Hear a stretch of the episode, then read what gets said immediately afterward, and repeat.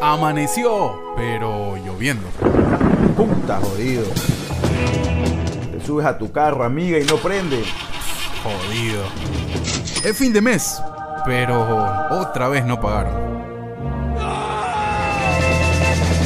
Puta jodido. Y encuentras un encebollado, pero no limón. Re jodido. La vida tiene esos momentos de mierda que nos detienen y en un acto de introspección nos preguntamos, ¿Vale la pena vivir? Surprise, motherfucker. Y claro que sí, solo es un día más. Así que desahuévate y sonríe, que eres uno más de los tantos Jodidos pero contentos.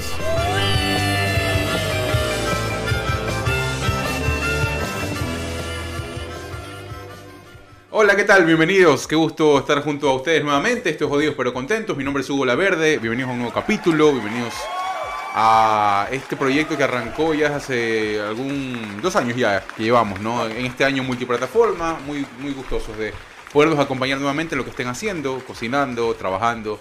Eh, así que bienvenidos. Señor Byron Mosquera, ¿qué tal? ¿Cómo estás?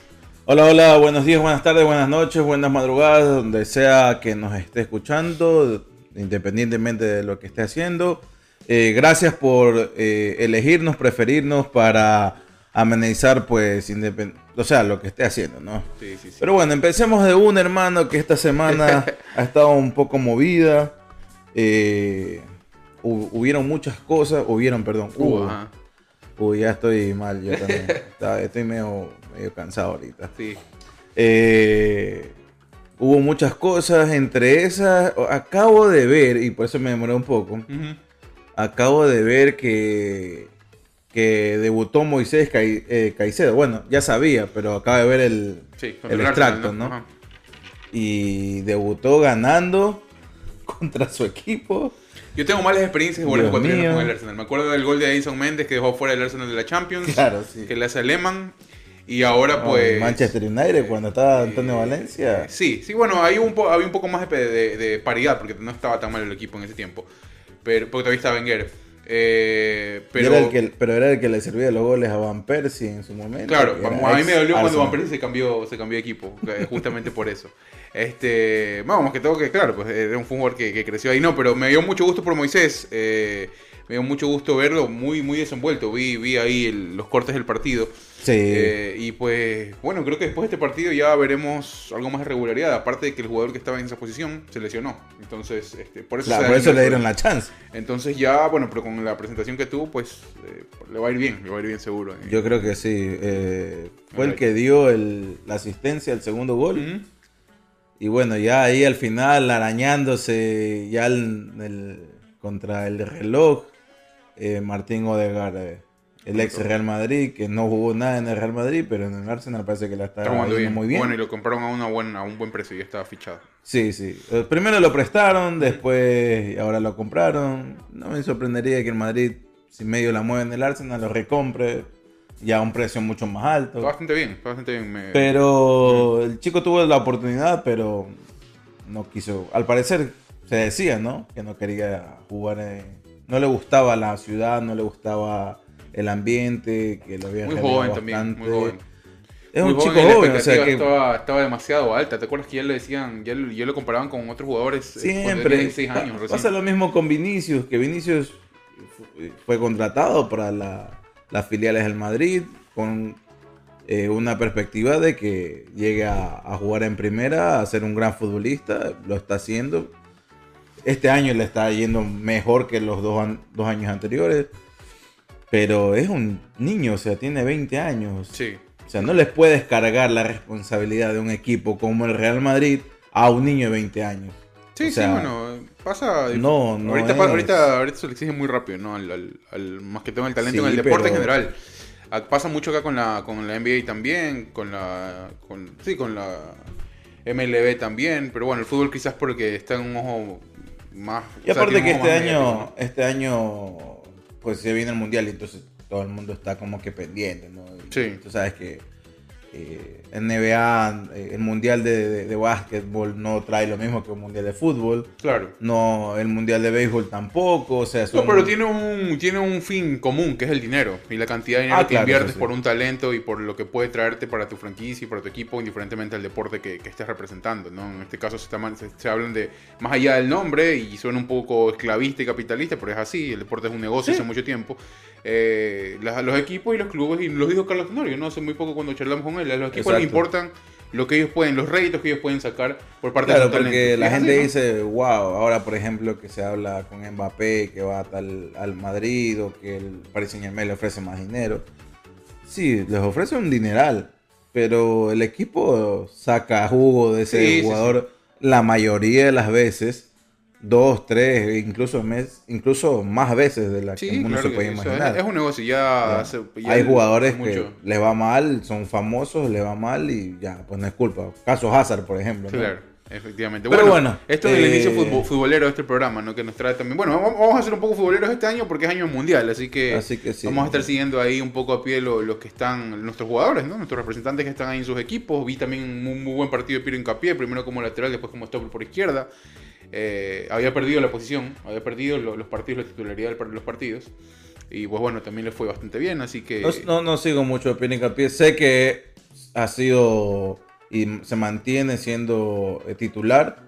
Había perdido Eh, titularidad en los últimos dos partidos. Lo habían sentado. Eh, y pues bueno, No, también tiene que ver mucho con, con el ritmo de que, con el que venía, pues, ¿no? Sales de uno para viajar tantas horas. Eh, Jordi Alcibart, que también por lo que es vestir la camiseta de la selección, metió un gol olímpico aquí en la MLS, Ajá. golazo. Eh, se ha hablado mucho del gol del Quito Díaz esta semana también, del gol con, en la Copa Sudamericana, si lo viste. sí, ajá. Bastante, muy, muy de índole ese, ese gol. Se avispó ahí, la, la mandó a guardar y ya por ahí FIFA subió algo. La gente está pidiendo que lo nominen al premio Puskas. No sé, ¿no? Eh, fue bastante Quién mediático, pero. pero- Dependerá de aquí hasta que termine el año. ¿Quién está? Un- Fue un bonito gol, fue- eso sí. El de Alcibar también fue un muy bonito gol, pero bueno. eh, ahí Y ese con- fue más con... eh, yo creo que el de, el de Quito fue un poco más, más complejo porque sí, es, es rasante. Es rasante, ajá, es al, como que ahí a nivel como de entrenamiento, no sé si te diste cuenta, fue como que el man se avispó. Sí, y- eso, obviamente, es a, esa, eh, ¿cómo se llama? Es viveza criolla, como le decimos nosotros, pero eh, obviamente eso ya lo ha hecho en los entrenamientos Sí, millones seguro. de veces. Seguro. Que se atreva a hacerlo en un partido oficial y en un, en un certamen internacional es otra cosa. Claro. No, hay que tener los huevos para hacerlo y, Sí, sí, sí. y el Quito lo hizo. Y ya en Copas ya, justamente este, estaban haciendo una comparativa. eh, con, coincidían unas fechas y unos números del gol que le hizo a Cobreloa a él. Eh, ¿Te acuerdas del gol chileno? Ajá. Ese sí, fue sí. uno de los golazos y coincidía, no me acuerdo cuál era el dato puntual, pero eh, coincidía.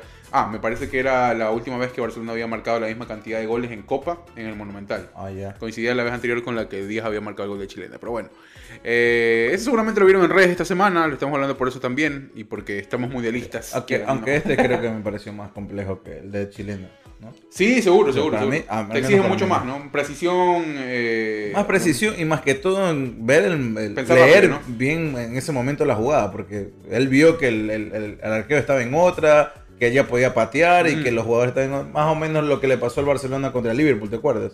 Claro, eh, en- Alexander Arnold y el paso Firmino, ¿no? A, a- no, a Origi. A Origi, Origi, Ajá. perdón, sí, sí, Origi. Entonces, sí. bueno, pero una o cosa es un pase y otra cosa es pegar al arco. No, no, hablo de la viveza, de ver, Claro, de leer la jugada y en Es- ese es momento. pensar rápido, es pensar rápido, exactamente, avivarte porque si no te, te comen el otro, el otro equipo está también pendiente y, y te parece mentira que un equipo de la estatura del Barcelona se duerma de esa manera. Más Sí. que todo con los jugadores que tienen, ¿no? Y por lo que se estaba jugando la instancia. Pero bueno, Exacto. ahí está. Eh, algunas cosas bastante sui generis que pasaron también en Ecuador, lastimosamente, ¿no? Ya ustedes lo verán a, a más detalle en el segmento informativo que tenemos. Informativo. Pero qué, qué turro, ¿no? Qué turro, de, qué turro ver eh, tanta impunidad, tanta, tanto yo hago lo que yo quiera según eh, mis amistades y según mis influencias, ¿no? La verdad es que ver eh, regresar a caminar por las calles con total impunidad eh, a ciertas personas que realmente, bueno, han estado inclusive procesados o que están, eh, que, algunas, que algunos países inclusive se han atrevido a quitarles documentos para poder residir en, esos países. Volver al Ecuador con, como si nada y, con, y a caminar por las calles, eh, wow, la verdad es que eh, más allá de, alguna vez lo conversamos en el podcast del año pasado, cuando eh, estuvimos un poco hablando del tema de elecciones. Recuerdo que estábamos Ajá. en todo el proceso eleccionario.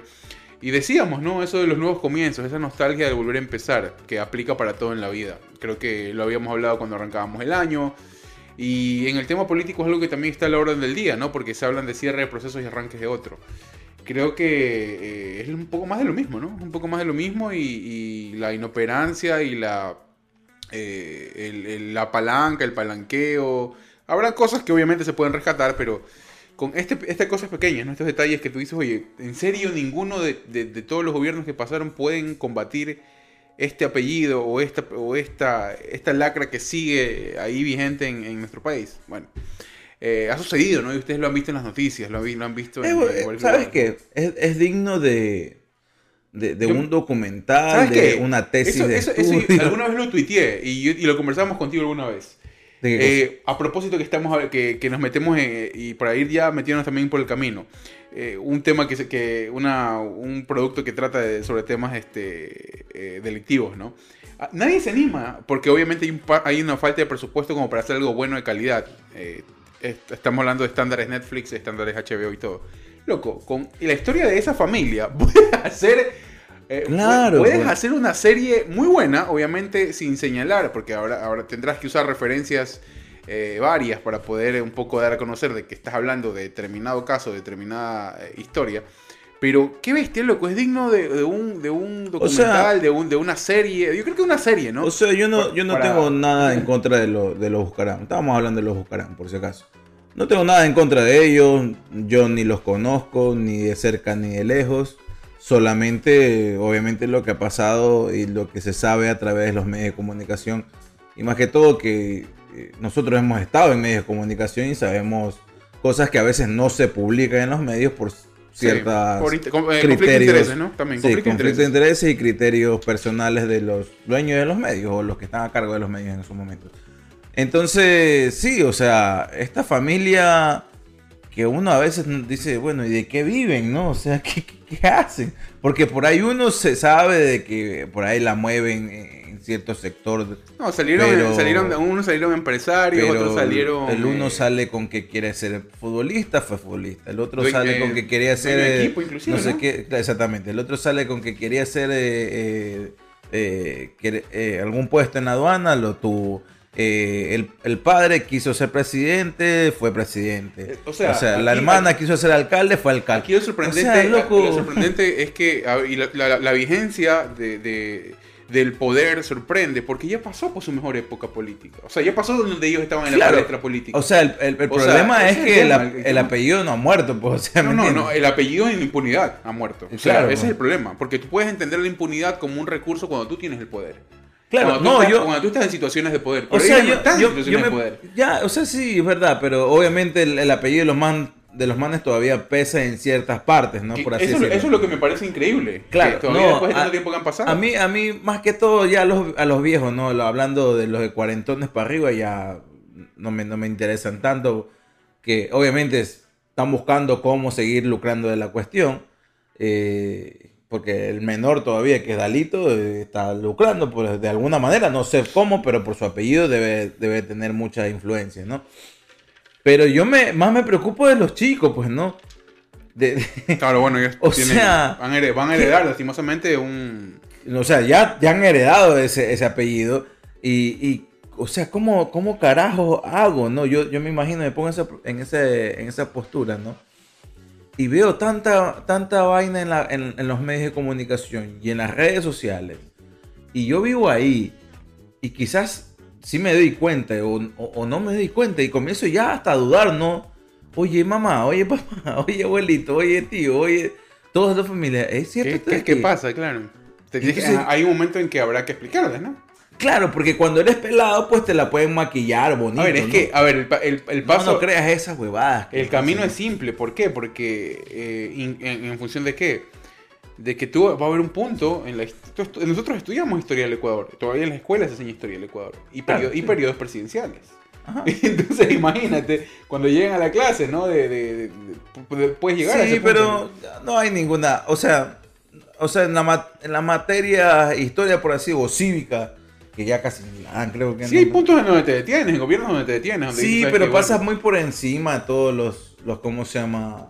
O sea, yo no me acuerdo en, en la, en la escuela, por ejemplo. Yo no me en acuerdo. colegio más que todo, ¿no?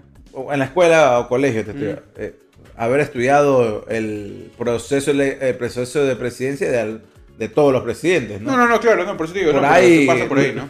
El, de, el, el del primero y de alguno que resaltó, ¿no? Sí, sí, claro. Pero entre esos no está. eh, No, claro, no, no, es que tampoco. O sea, sí, pues o sea, Sí, o tampoco sea, hay mucho bueno que, que resaltar. exacto, o sea, Ah. tampoco el manga, uy, hizo un hito en la historia. No, por darte algo, algo que puede empezar por ahí, ¿no? Obviamente después irán, eh, habrá, habrán cosas. Claro, no, Y- no, yo me sigo preguntando, yo me preocupo realmente por, por el criterio que tengan estos chicos y chicas que, que, que- que nacen de esta familia, que son todavía algunos menores de edad, y cómo crecerán, con qué criterio crecerán, Bueno, pues ahí qué, está, pues, ¿no? qué fue que lo infundaron en casa, el, el ver que, te- que vas para allá y vas para acá y que tienes que salir de aquí, que tienes que salir... Dios mío, qué vida tan ajetreada, porque el, el- Sí. el del adulto, bueno, pues entiendo por qué lo está haciendo. pues. Claro, pero el niño, bueno, Pero el de los niños, muchas dices, preguntas, seguramente Claro, porque tú tienes tus amiguitos y tratas de tratar, quieres tratar de hacer una vida normal, por Claro. así decirlo. Y, y después, no, no, no, coge esto y arma tu maleta que nos vamos para tal lado. Puta madre. Pero ¿y ahora qué pasó? No. Claro. Y en ese momento, ¿qué pasó? O bien te reviran la cara y muévete, o bien Ahora, te no- tratan de doblar la Capaz, píldora. capaz ¿no? no hay espacio para muchas preguntas ahí seguramente, ¿no? No es como... Pero en algún momento, el- hablo en el momento que estos niños ya no sean tan niños o... bueno, ahora están un poco grandes, o- ¿no? Están- o- son, son niños, ¿no? Pero Hablo de niños en, en la mente, Están ¿no? entrando en la adolescencia y algunos, ¿no? Exacto, hablo de niños en la mente, ¿no? Ya no sean tan niños y comiencen a hacerse las preguntas que cualquier ser humano, siendo miembro de esa familia o siendo ajeno a esa familia, se, Ujú. se hace, pues, ¿no? Entonces, ahí, ¿qué, qué, qué respuesta vas a dar? Es complejo, pero bueno, espacio todavía para el desenvolvimiento público y mucho más tienen. Y ya hemos visto, ¿no? Algunos, algunas Pero la culpa no es de los manes en ese, en ese caso. ¿Cómo la culpa no es de los manes? No, no es de los manes, la culpa es de los medios o las personas que le dan la chance, ¿no? O sea, hay, hay un sentido de poder y de vergüenza que es inexistente aquí también, ¿no? Eh, hay que- Ah, que obvio, por- por- a eso que me refiero. ¿no? Eh, no, por parte de ellos también. bueno, hay que ser bastante caradura para, Pero, para hacer algunas cosas. ñaño, en Eh, esta vida a mí me enseñaron que hay que ser sinvergüenza. No.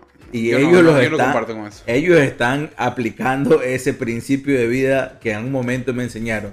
No quiere decir que No, para, Todos los, para todos los ámbitos de la vida tienes que ser sinvergüenza. Pero ellos en este caso están aplicándolo en un ámbito laboral. ¿no? Y ahora fueron... Ahora hay que, hay, hay que ver también quién fue a, a tocar la puerta de quién. Pues, No, no, yo estoy seguro que, que el medio fue a buscar. Yo, no creo Yo que- también creo. Estoy seguro, estoy muy seguro de eso. eh, pero bueno, esa, esa es la dinámica de los medios también, ¿no? Siguen llamando... eh, no importa mucho, no importa mucho quién... Aunque, o mijo, ya en es esta vida yo me puedo esperar de todo y puede ser que eh, incluso, hasta- no digo en este caso, ¿no? incluso en un momento alguna de este tipo de personas con un background parecido al de, al de los Bucarán, incluso hasta pague para salir en televisión y otra vez revalorarse, ¿no? ¿Quién sabe? No, todavía, o sea, es, que eso, eso también es otra cosa, ¿no? Es un fenómeno muy interesante porque el tipo donde se para tiene micrófonos. Hablando del, del padre de familia. Ah, el, padre- sí, pues. el que cabeza de familia, el tipo donde se para hasta tenía un espacio en, radio- en una radio también. ¿Te acuerdas? Que hacía como 10 minutos un editorial semanal.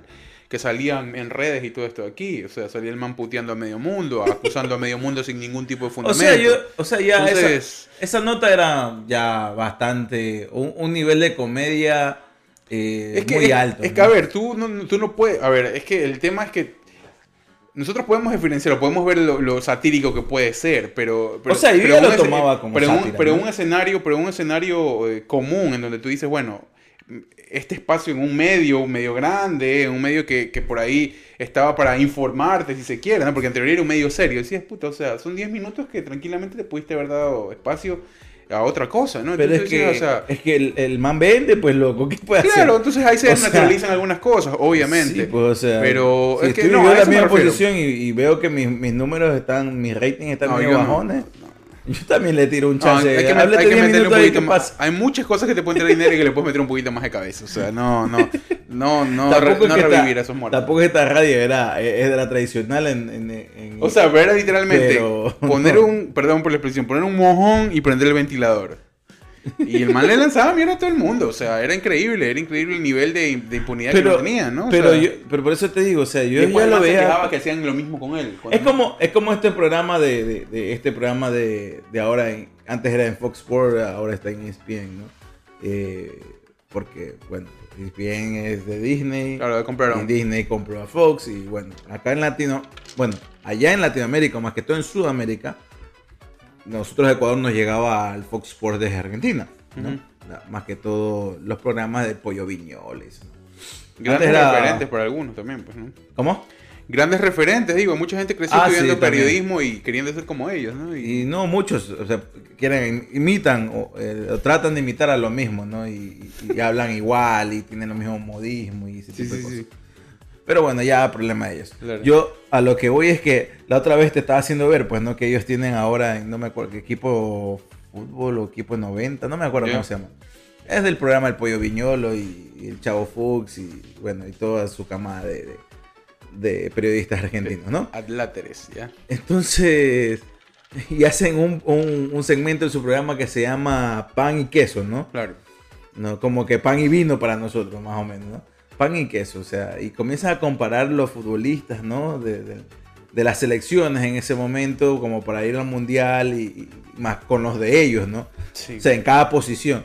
Obviamente, la pero la- la- el fundamento, ¿no? La razón por la cual los elegían era lo que me- me- más, me- más risa me daba. Claro, no, no había ningún tipo, o sea, no había, no había un fundamento serios reales. No, no hay, porque, Eh, porque era comparar un- era- Un, jugador, el central que es Cuti Romero, creo, por ejemplo, compararlo con, por ejemplo, Kim Pembe, que es campeón del No, mundo. con, ni siquiera, ni siquiera con- tomaron en cuenta a Virgil, por ejemplo, que es el mejor central del mundo. Exactamente. O sea, entonces Eh, era como o sea, que, o sea, ¿a quién? O sea, con ¿quién? Rudiger, eh, con el... cen- eh, O sea, si te ponías serio, Con serio, o sea, Marquinhos, si, te, si te ponías serio, serio, realmente analizando todo el contexto, ni, siquiera entraba en el top 5 el Cuti Romero. claro, pues él- Entonces, es increíble. es ¿no? bueno el pelado, Y, nadie dice y que no, pero- Otamendi, o sea, ya, ya, o sea, ya, ya. O sea, pero háblame que- de Foyt, pero- háblame de otros jugadores, o sea, no Otamendi. pues. Pero la, ra- o sea, su, su razón, su, su lógica era, es que a mí, me, algo, a mí me gusta, es que a mí me gusta eh, eh, tal jugador, ¿no? Era, argen- era del argentino, ¿no?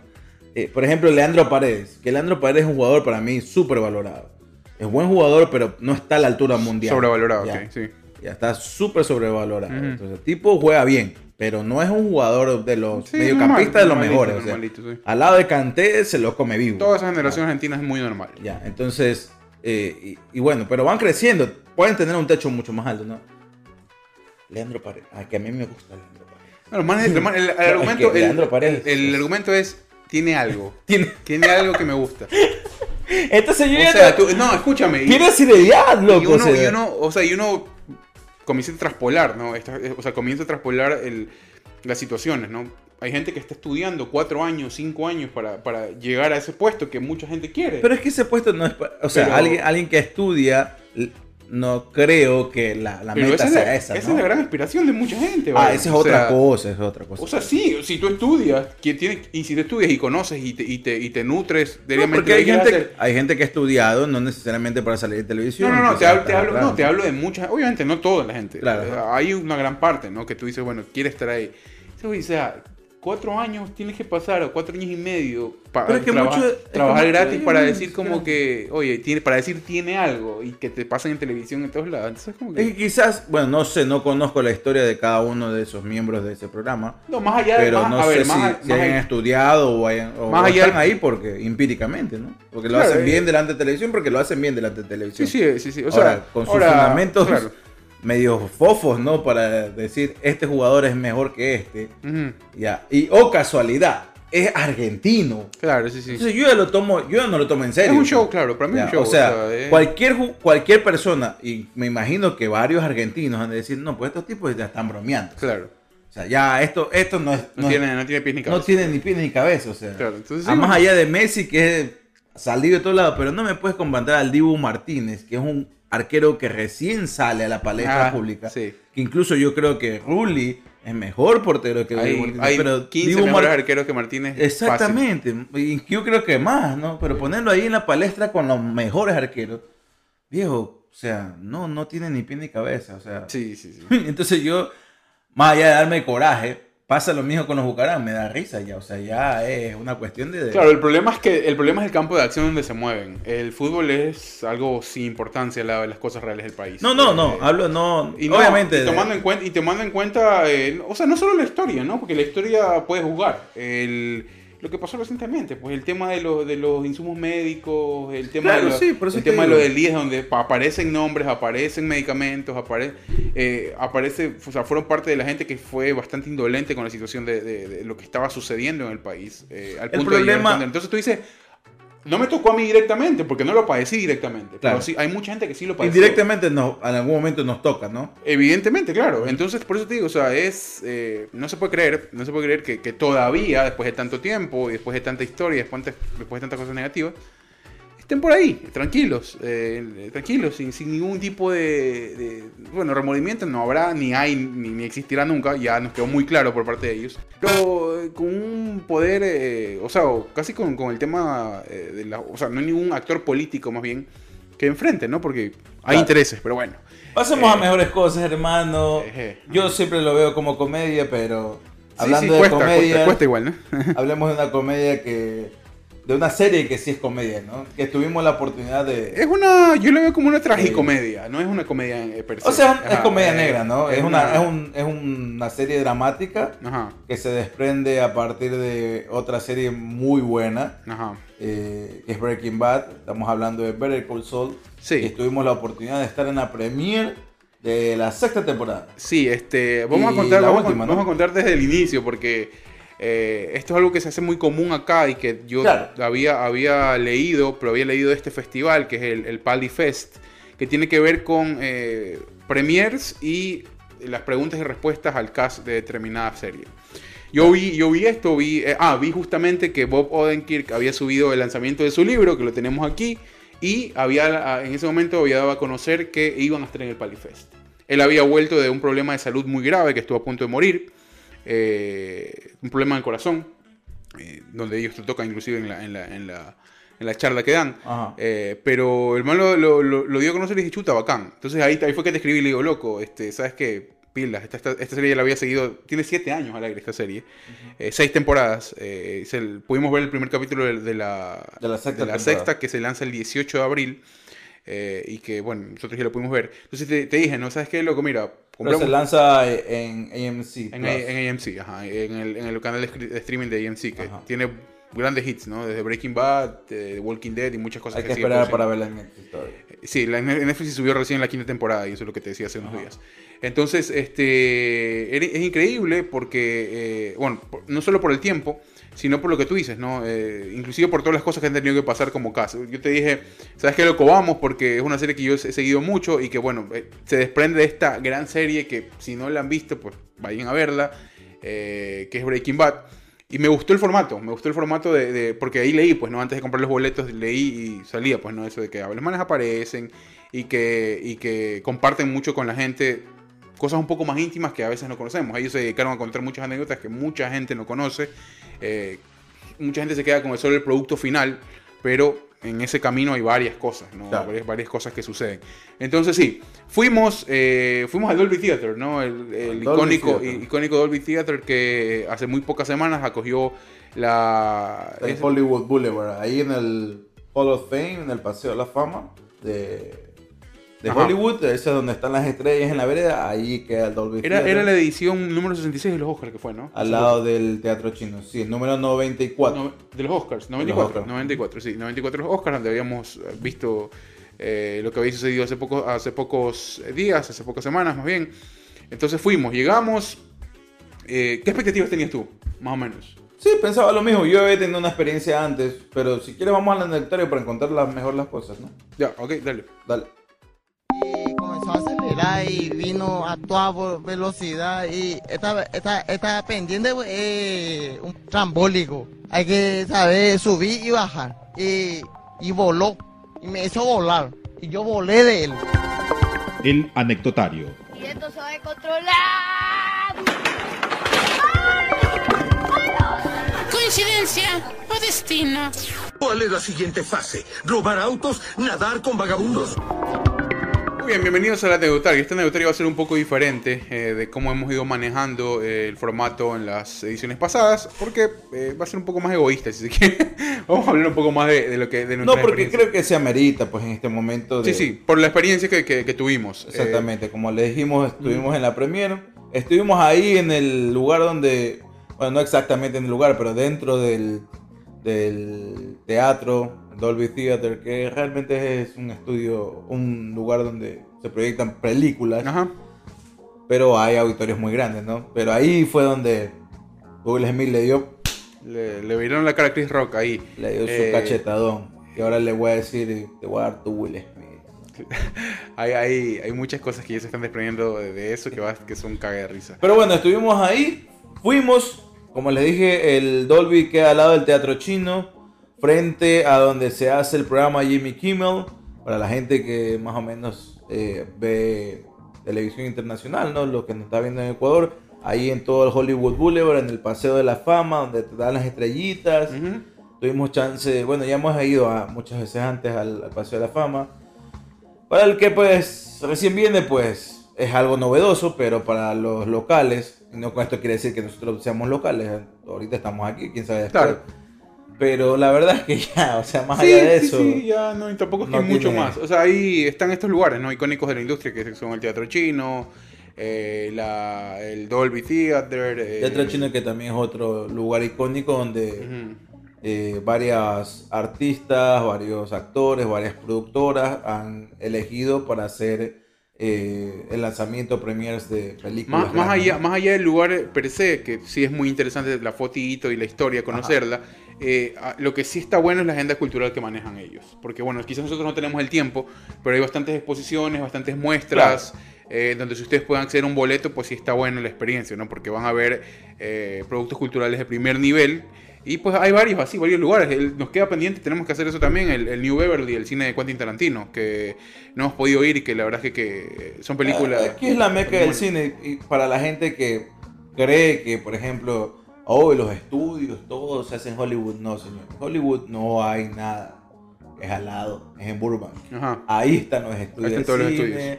Ahí está todo. Y en Hollywood ni en Burbank viven tampoco los famosos. Viven en Calabazas o Thousand Oaks, que son lugares mucho más lejos, pero que hay mansiones Claro, en tremendas. Newport, por allá, Ya, sí. Newport, Sí, sí, sí, exactamente. son, son O- inalcanzables.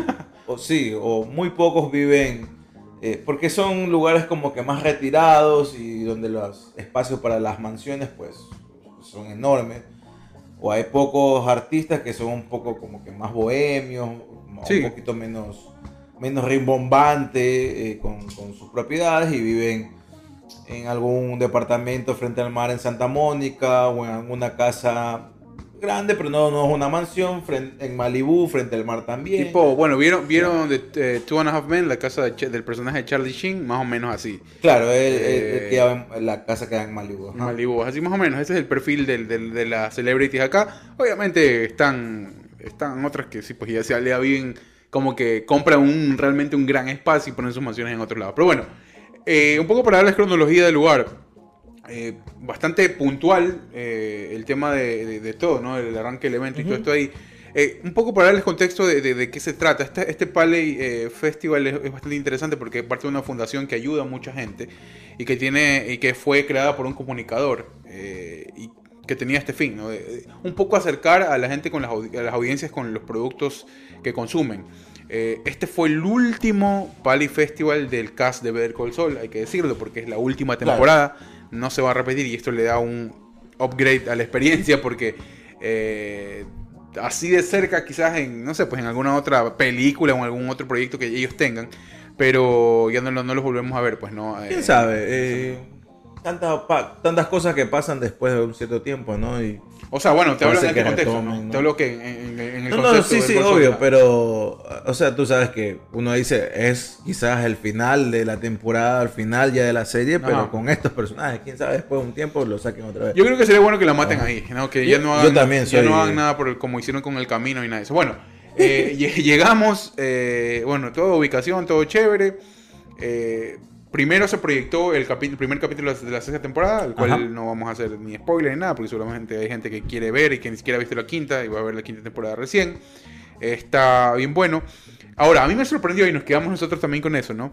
Tú hablabas un poco de cuando hacíamos las historias para las redes de Jodidos pero Contentos. Vayan a seguirnos a Jodidos pero Contentos en Instagram y también en nuestras redes personales que las van a ver aquí. Eh, tú decías, ¿no? Un poco la mentira de la televisión y todo lo que, lo que se oculta por obvias razones porque hay, un te- hay, un- hay una situación eh, de caracterización que es evidente y que se Claro. necesita, ¿no? Para poder llevar a cabo estos productos. Que veteranos que están todos, la mayoría, ¿no? Al menos este, los... Claro, eh, Bob Odin, Odenkirk, es verdad. Eh, claro, en la serie lo- lo- pues, debe tener mucho maquillaje, tiene una, me imagino, una peluca, ¿no? Sí. Eh, porque no sé si es por cuestión de edad o por cuestión de la enfermedad que tuvo, eh, pues ya está casi calvo, ¿no? Eh, Sí. O sea, sí tiene pelo, pero le ves el cráneo, ¿no? A través de... Sí, ya, ya está... ¿no? Entonces, entonces ya, pues tú dices, sí, o sea, está, eh, el man está veterano. El veterano, el otro, el calvo. Claro, no ese me acuerdo es el, el- Jonathan Banks. eh, el Jonathan Banks, ese actor que solo lo he visto ahí. No sé qué más ha hecho el man, oye. Eh, él tiene el, bueno, eh, se parece a Freddy Krueger, tiene la cara de Freddy Krueger, el actor, ¿no? Eh, pero él es él, así como tú lo ves en la serie, es en la vida real. O por lo menos eso aparentó en, en este especie de meet and greet que, que tuvimos, ¿no? Sí, es mucho más de series. Él estuvo en Community, sí me acuerdo haberlo visto en algunos capítulos de Community. Este, trabajó en la película de Gremlins en el 84. eh, estuvo y de ahí pues se dedicó todo el, todo el mundo a O Breaking Bad. sea, es, hace su carrera más en Ha estado en el tema de doblaje también. No sé la voz de quién, pero estuvo en el proyecto Los Increíbles. Eh, Oh. Estuvo dándole la voz a, a algún personaje de Los Increíbles. Pero bueno, su, su la fama explotó para él en, en Breaking Bad. En Breaking Bad, Claro, lo que pasa es que hay, hay muchos de estos actores, y eso pasa también en Ecuador. eh, no es necesariamente que tengas que estar eh, haciendo para vivir de la actuación, o sea, manteniendo las distancias, ¿no? Ahora, claro, es que aquí O sea, llegar también es un poco más jodido, ¿no? Claro, o sea, tienes que estar ah, en una producción tras otra, ¿no? Ajá. O sea, puedes estar hacer una película o una serie de televisión que te va- sabes que vas a tener un ingreso fijo durante unos 5 o 6 años, dependiendo de cuántas temporadas tenga la, Claro. la serie. Y ya, solamente te puedes quedar con eso, ¿no? Claro, aquí este fue el proyecto de Vivir, vidas, creo, de todos ellos, de la mayoría de ellos, ¿no? Quizás, ¿no? Eh, bueno, Tony Dalton ya venía haciendo Claro, otras no, cosas. sí, sí. Pero hay otros eh, actores, y eso, eso creo que cualquier parte del mundo, hay otros actores que quieren estar en producción tras producción, para, independientemente de, independientemente de que sea televisión o cine, es para estar ahí en la palestra pública y no perder vigencia, ¿no? Ujú. Porque si estás solamente metido en un proyecto, eh, pues la gente te comienza a encasillar que eres actor de televisión, o Claro. eres actor de documentales, o eres actor eh, de tal cosa. O sea, y tú entonces para salir de ese estereotipo de qué tipo de actor seas, te metes en todo. Claro. O sea, y eso ya lo vemos, pues pasa, por ejemplo, con Will Smith, el mismo Will Smith, pasa con La Roca, que anda metido siempre en una película tras otra, pues eso lo vemos muy repetido en papeles, ¿no? Pero este no es el caso casi de la mayoría, eh, porque de la mayoría de este cast sale, pues, el, el protagonista que, que es el que más famoso y ahora hizo hace poco, creo que el año pasado hizo una película muy buena, algo parecido a John Wick. Ajá, ¿no? Mr. Mr. Nobody es o Eh, Nobody se llama Nobody, más la, película. Y es muy buena. Es corta y va lo que va. O sea, es, si quieres ver eh, eh, pelea. Ahora, te digo algo, a mí, a mí, O se, me hizo, a mí se me hizo bien raro verlo a él en ese tipo de papel, muy, muy, muy raro. Exacto. Porque él es un actor mucho más, eh, mu- muy distinto y está lejos de ese perfil de hombres duros de la- del, del cine, ¿no? O sea, no es un papel que tú dices que fácilmente se lo darían, a, en este caso a John Wick, o si nos vamos más atrás a, a los Van Damme o a los, a los, a los actores Claro, que están otro, encasillados ti- en otro, otro tipo de actores con otras Eh, características, sí. en- más que todo hasta sorprendió. física. Porque el tipo no es un guapo de Hollywood. O sea, No, no, y aparte que, o sea, no es el, no es el, no está, no, no se encasilla dentro del... Y eso lo hace más verosímil para la historia como te lo cuentan. O sea, eh, la historia que te cuentan del tipo se lo hace súper verosímil. ¿no?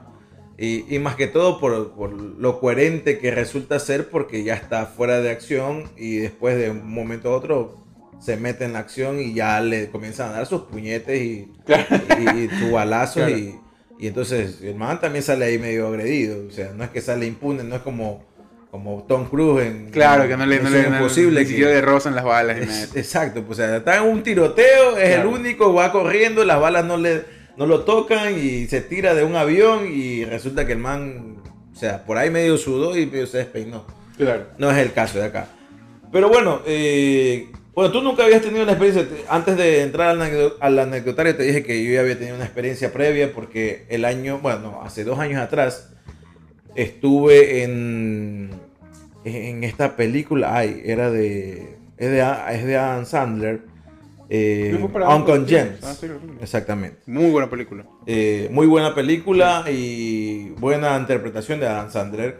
eh, que ya no me estaba sorprendiendo. O sea, quería ver qué estaba haciendo, por cómo lo iba a hacer, mejor dicho, porque Claro, era un- era un papel que realmente nunca antes había él interpretado. Una, otra, una cuestión fuera de la comedia y fuera del drama que sí había visto, ¿no? Eh, antes con los Meyerowitz, por ejemplo, que es una comedia, eh, perdón, es un drama, una película muy dramática. Y si tiene comedia, tiene comedia negra, ¿no? La típica comedia negra es, pues, la desgracia ajena que te causa risa, Claro. ¿verdad? Entonces, eh, incluso estuvo rumorándose por esa película que puede ser nominada a los Oscars y después por Uncle James, que también se podría ver eh, nominado a los Oscars, finalmente no pasó. Pero tuve la chance de ver la película y sin querer queriendo, después cuando terminó la película entraron los directores, que eran dos hermanos, los directores de la película, y entró, entró Adam Sandler Hablar de la película. a hablar de la Pero película. fue algo más corto que lo que viste acá, ¿no? ¿Cómo? Fue igual de extenso de lo que lo que viviste acá. Fue un conversatorio igual de extenso que el que viviste acá, ¿no? Acá No. fueron más de una hora de, de preguntas y respuestas, ¿no? Sí, no, acá fue un poco menos, qui- quizás una media hora, 40 minutos, quizás. Pero hubo la chance, primero que era una sala de cine, no era como este de acá, que era eh, pues una sala de teatro realmente, adaptada para este evento. Y entonces ah, era una sala de cuántas personas, que siquiera unas... La de nosotros, la que nos fuimos. Si había una. O sea, la sala para qué capacidad será, para unas 300 personas, ¿qué? Yo me Sí, imagino, porque nosotros 500, abajo... Unas 500, yo creo. pongámosle unas 500 personas. Y una sala de cine normal. Claro. Que esta, esta sala que nosotros fu- fuimos no era una sala gigante, era una sala pequeña. Pequeña, claro, sí. O sea, habíamos menos de unas 80 personas.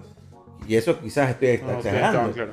O sea, yo, a- a- yo no estaba muy cerca de la pantalla, pero lo veía muy bien a. Claro. Acá estábamos un chance lejos.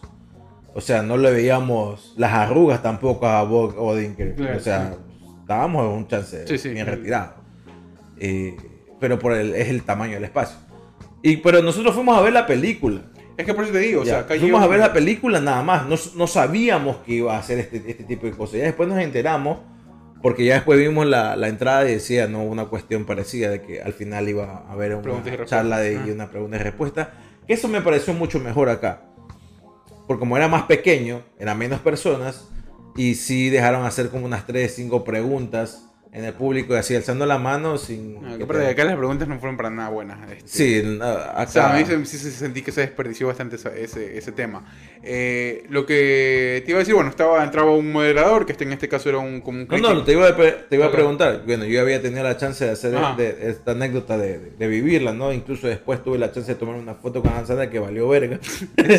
porque, Fue recontra fail esa foto, claro. no, sí, porque la gente, o sea, estaba con Julio, pero él pensaba que tenía el, el- el- el contador, no era el contador, como estábamos en un- en- saliendo de una sala de cine, estaba en un lugar oscuro, entonces puse la cámara de, de- de adelante, de la frontal Claro. Mm. como estaba automático, tiró el flash. Entonces eh, tenías, en vez de, o sea, cuando es así, te tira el flash, tienes que quedarte quieto como que un segundo. Pero el man viene y vio, vio el flash y miró la cara. Entonces, como la borroso, claro. Salió medio borroso. Pero bueno, y no fue nada simpático el tipo cuando salió. Nada como se lo ve en las películas. Claro. Puede haber tenido un mal día, puede estar apurado, puede estar, capaz se estaba cagando a Dan Sandler y ya quería irse, ¿no? Pero bueno, acá, ¿a ti qué te pareció? Por A mí- primera vez ver a una estrella. Yo eh, estaba recontra hypeado porque, por lo que significa, por- o sea, por el tiempo que he invertido en todo lo que tiene que ver. que. Es que sí, he visto, eh, Breaking Bad me lo he visto, esta es la tercera vez que me la estoy viendo. Entonces- no es una inversión, mijo. Es una inversión tremenda porque, ah, porque o sea, a los que nos apasiona ¿Qué, el tema... qué negocio No, es una inversión para mí de tiempo, porque hay gente que está haciendo huevadas malas y yo estoy viendo Breaking Bad, solo estoy viendo. Algo que me gusta, claro, o sea, para mí sí, porque aparte que vas descubriendo otras cosas, obviamente, ¿no? Y, y entiendes, ¿no? Y eso te lleva a, otro, a ver otras cosas.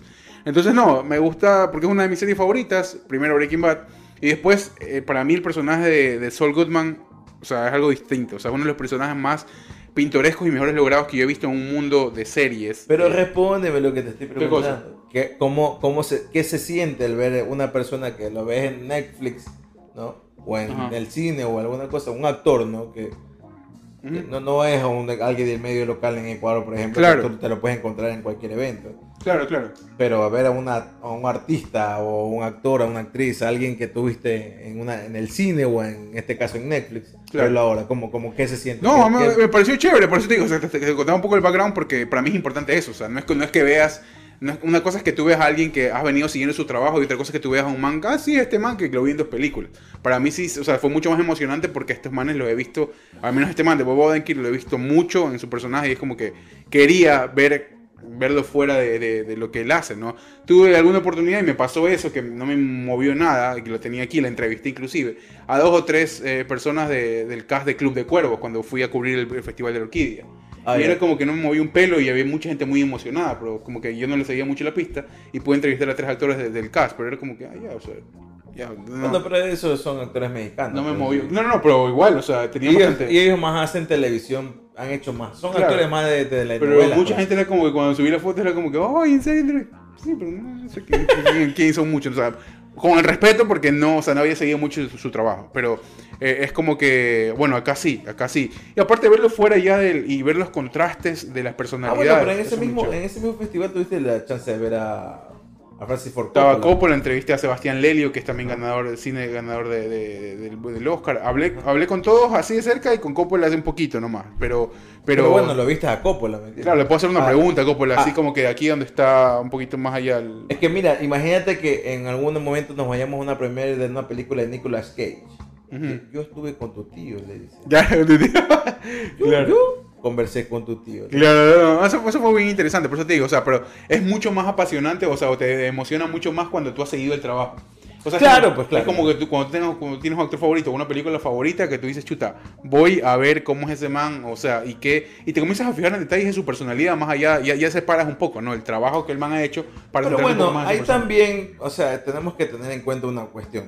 Ahí donde ellos están también, en parte, ya Sí, no están an- Sí, actuando. pero tienen una careta puesta igual, sí, eso me Eh, parece. no es que tengan una careta puesta, pero mantienen un personaje también delante de la gente. o sea, Claro, sí, sí, es verdad. Yo creo que el más sincero, eso fue el veterano. Claro, este. fue Jonathan Banks. sí. Exactamente. O sea, el tipo El el- man era eh, El man. típico viejo verga que uno le dice, o sea, el típico viejo amargado, pero a la vez como que dices, bueno, este man está siendo bien O honesto sea, y bien el- transparente. Exacto. O sea, el veterano Ajá. decía, no, no hablaba mucho, a- Ajá. decía dos, tres cosas y te cagabas de risa. Sí, sí, porque sí no por lo que, ¿no? es- exacto, no porque lo que decía, sino cómo lo decía y la cara de serio que ponía. Sí, era como o sea, que, como que... Ya me quiero una- dormir rápido, muevan. Exacto. sí. Eh, porque en, una, en un momento estaba, todos estábamos como que todos muy callados porque Bob eh, eh, estaba contando su problema del corazón. Sí, cuando, cuando pasó el accidente donde casi muere. sí. Ajá, donde casi se muere y se asustó y todo lo demás.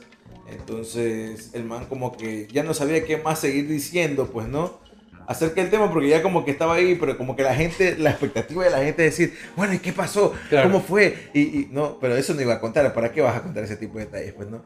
Eh, y el veterano este dice, el tipo casi se muere. Sí, sí, sí. Y se quedó así. O sea, es la- Mike, es Mike, es Mike en su... En, su, En, en la vida, yo, yo tengo, yo soy ese viejo, o sea, así voy a ser de viejo es lo más probable. Ahora, o sea, claro, obviamente que vende, vende con el contraste, porque si lo sientas al viejo solo a hablar, no vas a tener mucho... O sea, Obvio, pues O obvio. sea, no, claro, no. Él resalta, el- o sea, su, el contraste de la personalidad resalta porque estaban todos esos manes ahí también. Eh, pero bueno, sí, conocer cosas que yo realmente no conocía muy de cerca, que tiene que ver más allá del, del trabajo de ellos como actores, sino también este, todo lo que se genera, todo el vínculo que se genera entre ellos y todas las cosas duras que tuvieron que pasar, en el caso particular de este man, que no sabían si volvía o no volvía, que si se demoraba, si estaba bien, porque algo que, que me, me impactó mucho, que el man dijo, el man cuando se recuperó del problema no se acordaba absolutamente nada de lo que había hecho. Sí. Que, man le tuvi- que la mujer del man, eso fue muy de película y muy de, de- ¿cómo se llama? Un día a la vez, ¿cómo se llama? La de Adam Sandler y Drew Barrymore. Eh, Ah, de. mi como si fuera la 50 primera citas. vez, como si fuera la primera segunda cita, no. Mi primera 50 citas, creo que Oye, la traducción. decía, eh, esta, eh, ¿cómo se llama la chica? Es este Ria She- eh, Shehorn, que es Kim Wexler en la, en la serie. De- Es amiga de la mujer de Bob Odenkirk y decía que la mujer le hacía un diario y unos videos de lo que él había hecho y que se los ponía todos los días para que él recuerde en qué andaba. Claro, y quiénes eran sus familias, quién, porque después del accidente cerebrovascular que tuvo, él perdió parte de la memoria, literalmente. Entonces esas bobadas tú dices, Y es complejo, qué ¿no? loco, Para un ¿no? o sea, qué, claro. qué- o sea, qué- qué- qué- Para alguien que vive la actuación y que a, a diario tiene que estudiar guiones Claro. y obviamente te- más que todo la química que vas ganando con los con tus compañeros que son actores y actrices que están en el mismo en el mismo eh, en la misma serie, ¿no? Y Ujú. entonces que ya tú sabes en qué momento vas a- el uno está improvisando y tú tienes que seguir, por Sí. ejemplo, la corriente y, y que ya desconozcas ese tipo de cosas. Sí, yo también me quedé como que, chuta, qué lámpara, loco. o sea, Eso me gustó. O sea, el tema, por más de que hay mucha gente, se genera un clima de, de, de intimidad en Ajá. función de lo que ellos cuentan. Ya, ese tipo de cosas no te las van a contar en una entrevista No, regular. claro, no hay chance de. No, y no hay chance tampoco de, de que lo metan en la serie, pues, ¿no? Claro, claro, o sea, son, cosas, son cosas mucho más puntuales que hablan mucho de sus personalidades. Después está este man de Michael Mando que sí me parecía que sí está, estaba en el- está en plan de popularizarse, de abrirse el camino, de ser el tipo que, que El se problema- pegue mucho más a la gente, que también es un buen actor, ¿ah? me gusta mucho el papel que el man hace. Sí, Eh, el problema de, de este tipo de, de actores eh, como Michael. Ujú. que tiene raíces latinas, creo Ajá. que nació aquí o es mexicano, porque tiene cara, tiene cara de, tiene el estereotipo de, de mexicano. De ¿no? hecho es canadiense, nació en. Canadá. Ajá. Mira, pero tiene por algún parte, alguna parte tiene que tener eh, Sí, sí, padres tiene, tiene- latinos tiene, o ajá, ajá. descendencia latina. ¿no? Ascendencia latina, ajá. Ascendencia, perdón, ascendencia latina. Eh, pero el problema es que este, es- la industria como tal los va encasillando en este tipo de papeles, ¿no? Y salir, y incluso en, en el papel, el rol que cumple es de un narcotraficante. Claro, ¿no? de un miembro del cartel. Exactamente, un miembro del cartel. Entonces, tú dices, chuta, o sea, que es complejo también salirte de- del estereotipo que te va poniendo Hollywood, ¿no? Tanto en el cine como en, en- en tel- en televisión, porque la última vez que yo había vis- lo había visto al tipo fue en la película de Spider-Man. Claro, estaba en ajá. Eh, en la primera, porque ahí ya no sale en la segunda, creo, ni en la tercera tampoco. Me Eh, parece que, claro, él estuvo en Far, en Far From Home. En Far From Home, ajá, que aparece muy, un rol es muy, o sea, es un rol muy Secundario. muy secundario, hasta tercera. O sea, con la esperanza de que aparezca en un futuro, porque el man se lo da a entender que el man era escorpión, o sea, uno de los villanos de, de Spider-Man. Y, y bueno, creo que si nos ponemos a ver el- la filmografía del tipo, vamos a ver que la mayoría van a ser de, de- de personajes de este tipo, ¿no? Ascendencia latina, eh, miembros de cárteles o pillos o alguna cosa, o miembro Claro. de alguna pandilla, una ganga, como le dicen acá. Así que sí, el man es un tipo muy carismático. Sí, sí, sí. Eh, no me sorprende porque si eres, si tienes ascendencia latina o familia latina, pues tienes este tipo de cosas. claro, y él, Más bueno, bien a mí me sorprendió de Tony Dalton. sí, Tony Dalton, que te, bueno, también es una eminencia, ¿no? A mí, a mí me gustó, a ver, me, gu- me gustaron las respuestas de este man porque fue un poco más profundo, se fue de lo del superficial, de Michael Mando, ¿no? Entró un- Sí. en, un, en un campo mucho más sentimental y de su estado, o sea, de su, de su forma de sentir ahorita en función a lo que su carrera va, va a proyectar y el trampolín enorme que acaba de tener con esta serie. Porque en Breaking Bad sale poco y nada.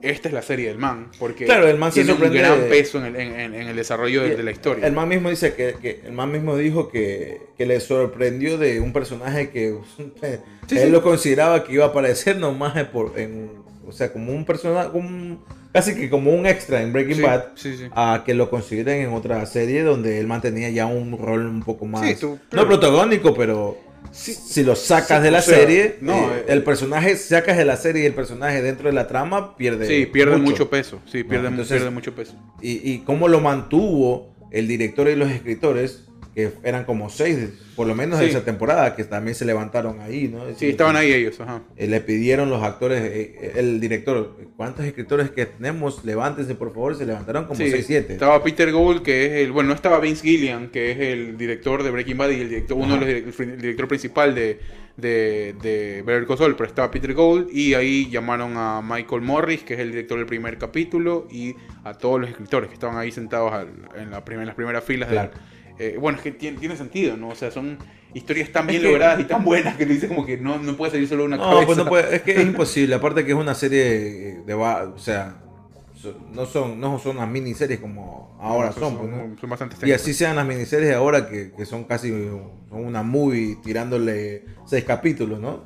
O sea, son una movie de seis horas. Pa, Claro, y te das cuenta también por el tipo de serie que es, porque Breaking Bad re- eh, desde, desde su inicio reforzaba mucho eh, la trama o, o la- el peso del guion en la historia, no en cómo estaba, la- cómo- no en la puesta en escena.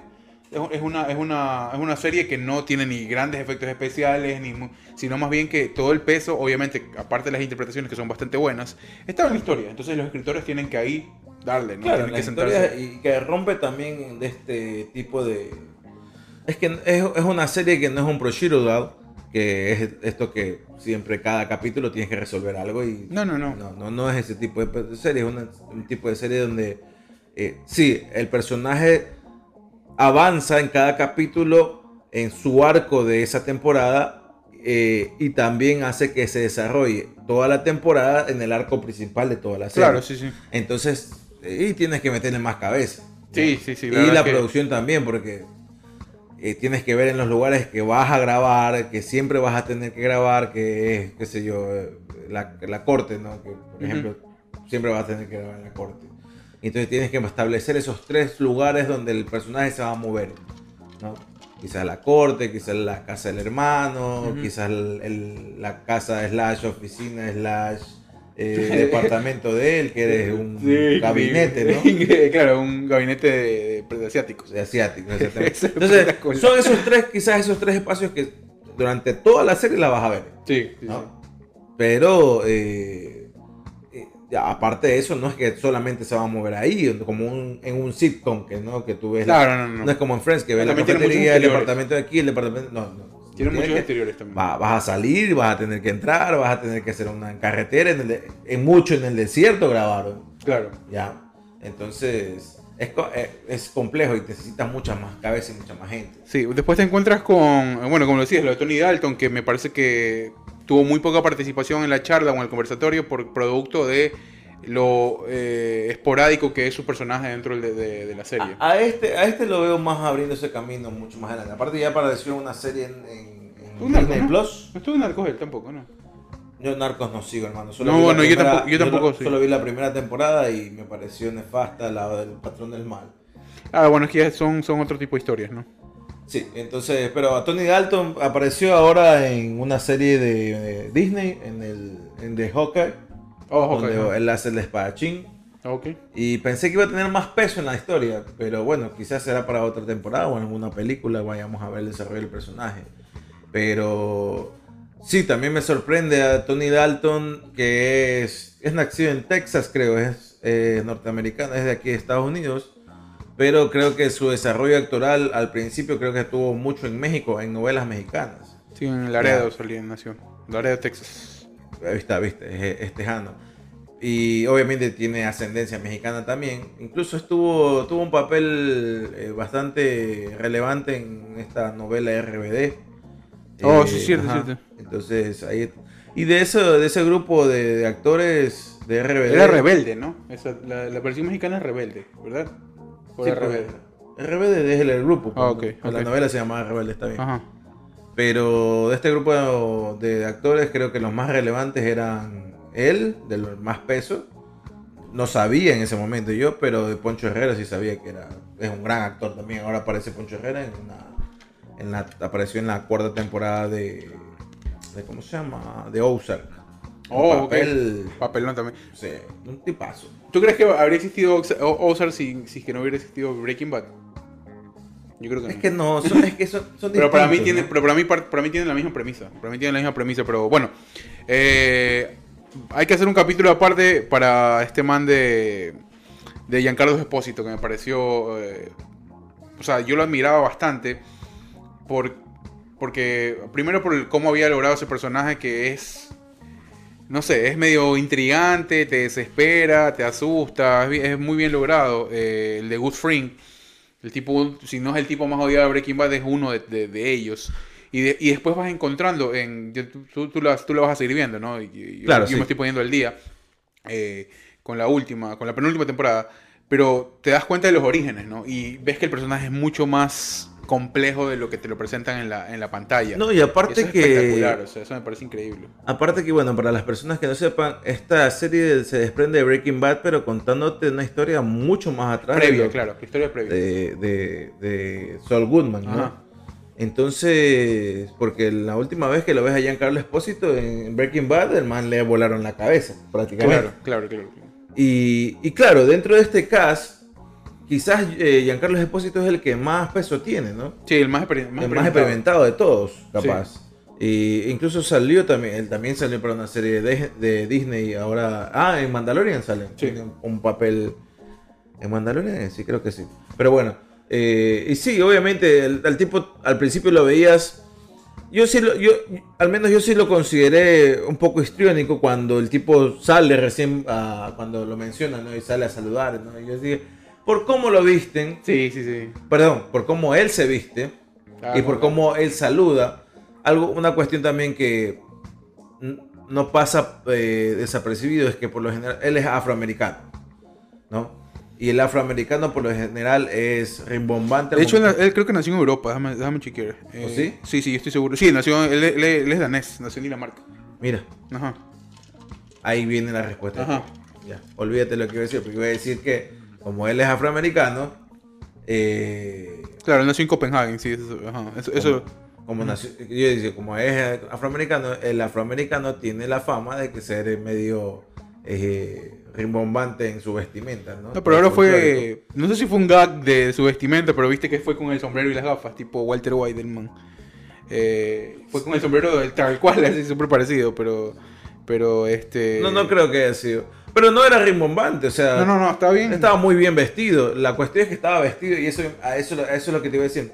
Me sorprendió porque yo decía, es afroamericano, de ley viene con algún eh, saco brillante. Tipo, una- tipo Spike Lee, así. Sí, exactamente, ¿no? Eh, pero no, es una cuestión muy del, del- del- de la raza afro, no sé, son así, ¿qué puede hacer? Les queda bien a algunos, a otros les quedan mal. Sí, sí, bueno. Por ejemplo, este man de, de Michael, ¿cómo es que se llama? ¿Cuál? Michael el Mando. actor. Michael Mando, ¿cuál? Michael Mando, Ajá. el man fue con un traje celeste. o sea, Claro, y una. no le queda mal, pero es poco común, ¿no? Ver Sí, sí, un sí. traje celeste, ¿no? Sí, sí. Oye, Y- este man a mí me sorprendió Y muchísimo. el man no, súper tranquilo, súper sobrio. Y Giancarlo Espósito súper sobrio. Su traje negro, camisa blanca por dentro. Ajá. ¿no? Eh, A mí me sorprendió su- su- sus expresiones, porque como te digo, más allá del, del- el personaje a veces uno, uno consume poco en función de que no ves tantas notas de, de ellos, o sea, yo no veo tantas entrevistas de ellos. Y, o sea, y el man súper, súper desenvuelto, súper como que las, las respuestas de él también eran muy, muy, muy profundas, no iba, no iba sobre lo superficial. Él como que te daba, te quería dar todo el contexto y todos los detalles de la situación. Se, se le notaba a él, más que todo a él llamando, se le notó mucho eh, que, que les cuesta aceptar un poco que se terminó no la temporada. Sí, Le- que les se duele. acabó la serie, ¿no? Ajá, que se le terminó ya la serie Ajá. y que, y que obviamente han dedicado a, a la, a la serie mucho tiempo y parte de su vida y que obviamente ha dejado una huella, Sí, sí, eh, im- o sea, imperdible en, en- en lo que va a ser su trayectoria. ¿no? A mí me dio un poquito de pena lo, lo de este man de Michael McKean, que era que es el personaje de Hamlin, ¿no? El, Ah, el ya. abogado. Ajá. Es como que, o sea, es como que tenía que estar el relleno y alguien tenía que agarrarlo. Entonces el man era como que. y el man, o sea, lo- me, me daba un poco de risa y, y me daba como que. No, no vergüenza, pero es como que chuta, el man sabe en qué posición está y el man lo aceptaba. Era como que, sí, o sea, yo no soy, la- no soy el gran. El gran. El peso en la temporada. Pero sin mí las cosas no se podían explicar por sí solas. Entonces necesitabas, necesitabas que yo esté ahí. Era lo que el man decía. Y es verdad, o sea, el personaje de él como que te dice, oye, pero sin este man también podría funcionar un poco las cosas, ¿no? Pero, pero bueno, depende, última, bueno, ¿no? depende, porque yo, como recién la empecé a ver, voy por el quinto capítulo de la primera temporada. Una serie que quise verla desde que salió, Sí. porque me, ya me había visto Breaking Bad. Ajá. Y yo dije, bueno, bueno, en un momento, en algún momento, y así iban pasando los años, mira. no- Y no- ya se acabó. Y ya se acabó. Sí. Pero bueno, mejor porque así me- a mí me gusta. este- Verla de golpe, ¿no? Sí, tirar de que Sí, la tiren mejor. de golpe y yo la veo. Lo que Oye, pasa es que no y- le conviene a la, Y la, ¿no? y la gran respuesta que todo el mundo estaba buscando también la dio. Ya lo subieron en la página oficial de Saul. Ese mismo día. eh, claro, el cameo de el cameo que va a haber entre Brian Cranston Aaron y, Paul y y- Aaron Paul, eh, es decir, Jesse Pinkman y Walter White. White. Porque le preguntaron a Peter Gould, le dijeron, oye, bueno, ¿y eh, qué Yo creo, yo creo que va a aparecer en el último episodio. Debe, debe, debe, debe aparecer. aparecer- Y tiene que ser algo, chuta, algo súper bien hecho. Porque yo no, yo no entiendo todavía eh, en qué momento de, de la historia se cruza con, con Saul Goodman, ¿no? Eh, Better Call Saul con Breaking Bad. Hasta ahorita no entiendo porque Claro, pues, estoy muy atrás, ¿no? claro, sí, sí. Pero no sé si en el, lo largo de las otras temporadas, algún momento... No, eh, tú dices en Saul. Ajá. No, para nada. Para O nada. sea, para nada, no hay ningún acercamiento, nada, no hay nada. ¿no? Yo creo que fue la mejor decisión que, pude, que pudieron Sí, sí, tomar. seguro, porque, o sea, tú puedes Pero ver puede ser Saul que y- al final del cap, o sea, puede ser o- una tentativa de spoiler, ¿no? Ajá. Eh, puede ser que al final del último capítulo de la sexta temporada, que ya es el final de, de la serie, aparecen ellos y ahí es donde introducen ¿no? Eh, la parte donde Saul Goodman entra a Breaking Bad. ¿Me entiendes? Yo me acuerdo de la parte que donde entra Breaking Bad Saul Goodman. Yo- ¿Por yo qué, también, ¿Por pero- qué lo buscan a él? Ya, y cómo el man aparece. Eh, no sé si va a ser así, así- así- O sea, yo creo que es muy predecible eso, de, de- de revivir cómo ellos entre... O sea, no ver. Yo creo que yo creo que vamos a ver el cameo en un contexto totalmente diferente a lo que pasó. ¿Tú serie. Yo creo que va a ser así, o sea, va a ser algo totalmente... Pero es que. O sea, sí- no, no una relación directa, sino más bien va a ser algo totalmente indirecto. O sea, como que estaban relacionados sin saberlos, pero en otro contexto muy distinto. Ahora, puede ser la otra alternativa. Es que, primero, sí, es lo más lógico lo que te estoy diciendo, ¿no? Eh, la, la, esta O sea, claro, sería ¿no? como que. O sea, fue, fue- sería un poco carente de sorpresa. Sí, pero, o sea, sería como desarrollarlo de una más- forma más profunda, quizás, ¿no? Pero quizás más ordenada, no manteniendo el orden de, de los hechos. Sí, obvio, pero digo más profundo, o sea, más detalles, aparte de lo que viste en Breaking Bad, Claro. más detalles ahora desde el punto de vista de Saul Goodman, no solamente desde el punto de vista de Walter White ni, ni- ni Ah. Jesse Pinkman, ¿no? Eh, quizás eso, o quizás eso derive a otra serie. Yo creo que no, ojalá, ojalá que no, ahora estoy pidiendo que no, porque Con- ya. Ya, con, con, ¿cómo se llama? Con ellos. Quizás, es que, maricón, ahorita, ahorita esto, está en boga esto de Lo las que pasa es que ya las los personajes profundos de ahí ya los, ya los exploraste todos. Ya no hay nadie que tenga más No, no, no, profundidad no, que de, de cuestión de darte más detalles entre lo que pasaba entre Walter White y la relación de Walter White y, y, y Saul Goodman, Ajá. ¿no?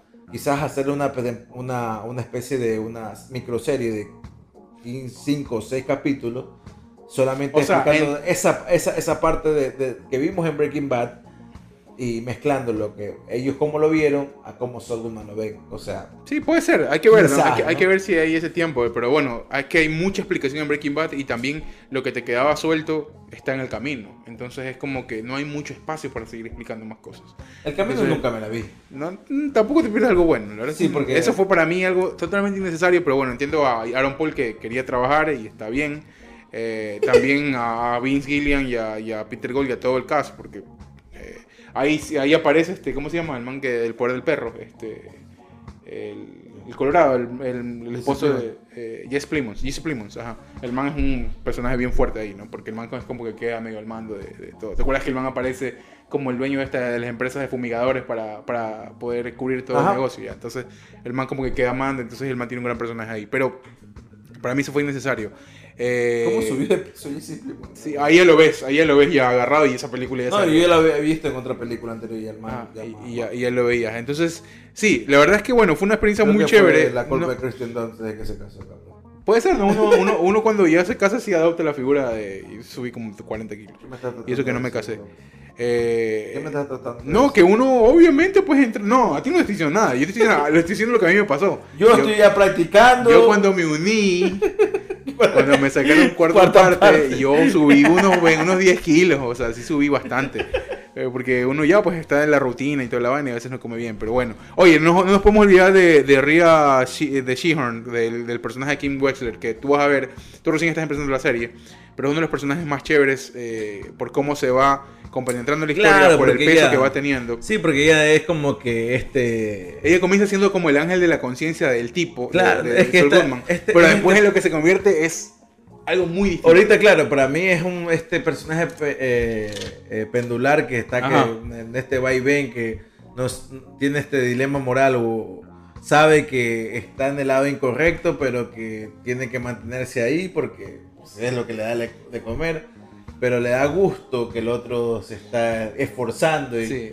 y- y Hay una figura media, que- media compleja y media maternal y media de pareja también, media rara. no maternal, sino como que, o sea, quisiera estar ay- ayudándolo más, pero si ayudo más no puedo estar de este lado. Y Claro. quiero estar todavía de este lado, ¿no? Está el peso también ¿no? de la justicia. está- por eso te digo, está- este, este, este personaje pendular que, que, que te, que te mantiene, o sea, es un personaje muy importante para la serie, porque sin ese personaje no es, o sea, no, no conectas lo uno con lo otro. Claro, sí, sí, sí. Pero bueno, Sí. para las personas que la han visto, la que Sí, no la han vayan a visto, verla, está bien ver. buena. Entonces, sí, la- yo la experiencia le doy, me gustaría hacer más esto, este tipo de cosas con películas o con series. Eh, Tranquilízate. hacer, hacer ese tipo de, de cast, porque tú vas conociendo, no vas conociendo, aparte que, chuta, Un día quieres ir a Calabaza. te, ¿no? te- Así. te interiorizas con, no, tampoco de que paparazzi, pero afuera, no, te interiorizas con el trabajo de No, los no, manes. tú quieres estar en la fiesta. de una- No, ah, no, obvio, claro que sí, estar ahí todo. La otra vez estaba, estaba escuchando una, una anécdota de, de un man que tiene un negocio de tacos, no sé en qué parte de aquí, de, Condado de Los Ángeles. Pero la cuestión es que como que es bien grande, ¿no? Ujú, Ya es como que tiene su, o sea, no tiene un, tiene sus folk trucks, ¿no? Tiene como varios servicio de catering ya. Exactamente, y, así es el, servicio de catering. Entonces un día el man contaba en, en esta anécdota de que un día le- lo, lo llaman, lo contratan, ¿no? Y le dicen, tráiganse de todo, porque eso es para varias personas, que no sé qué. Y bueno, el- la familia, pues, lo típico, ¿no? Vamos, que no sé qué, y tráete a dos amigos tuyos, que no sé qué. Fueron como 12 personas a trabajar. Ok. Y lejos, dice, ¿no? Ahí va con su food truck. Ah, el man fue con, el carrito. Es que lo, lo contrataron para eso, pues, o sea, para que vaya con el food truck. Ah, ok. Entonces cuando llegan y ven una mansión, dice que aquí es ricachona de ser. Se mete este por aquí en el food truck, eh, como un patio, ¿no? Pero grande, ¿no? Un espacio grande. Se metió. Eh, bueno, ya vayan preparando, dice el, la- el evento es a tal hora, que no sé qué. Y él sí se da cuenta que era como una especie de cumpleaños, ¿no? Bueno, cuando ya unos 20 minutos antes de, de que empiece el dichoso evento, eh, le dijo, el, el personal de seguridad le dijo, les tengo que retirar los celulares porque, Porque un no evento era- privado, no, eh, por, por cuestiones de seguridad no pueden tener. Él dijo, llamó a su, a, a su familiar, mira, no voy a poder tener celular, así que voy a- lo voy a pagar, que no sé qué tienen sus celulares. Cuando se da cuenta va entrando Brad Pitt, pues, y Angelina Jolie y una, un montón de actores, ¿no? Y Oh, wow, ¿qué, qué era? ¿Qué una fiesta de alguien? Era el cumpleaños de Brad Pitt. Oh, y comiendo tacos, Brad Pitt. Y, eh, ajá, le habían contratado una fiesta tipo mexicana. al al parecer Brad Pitt le encanta la comida mexicana y quería un food truck.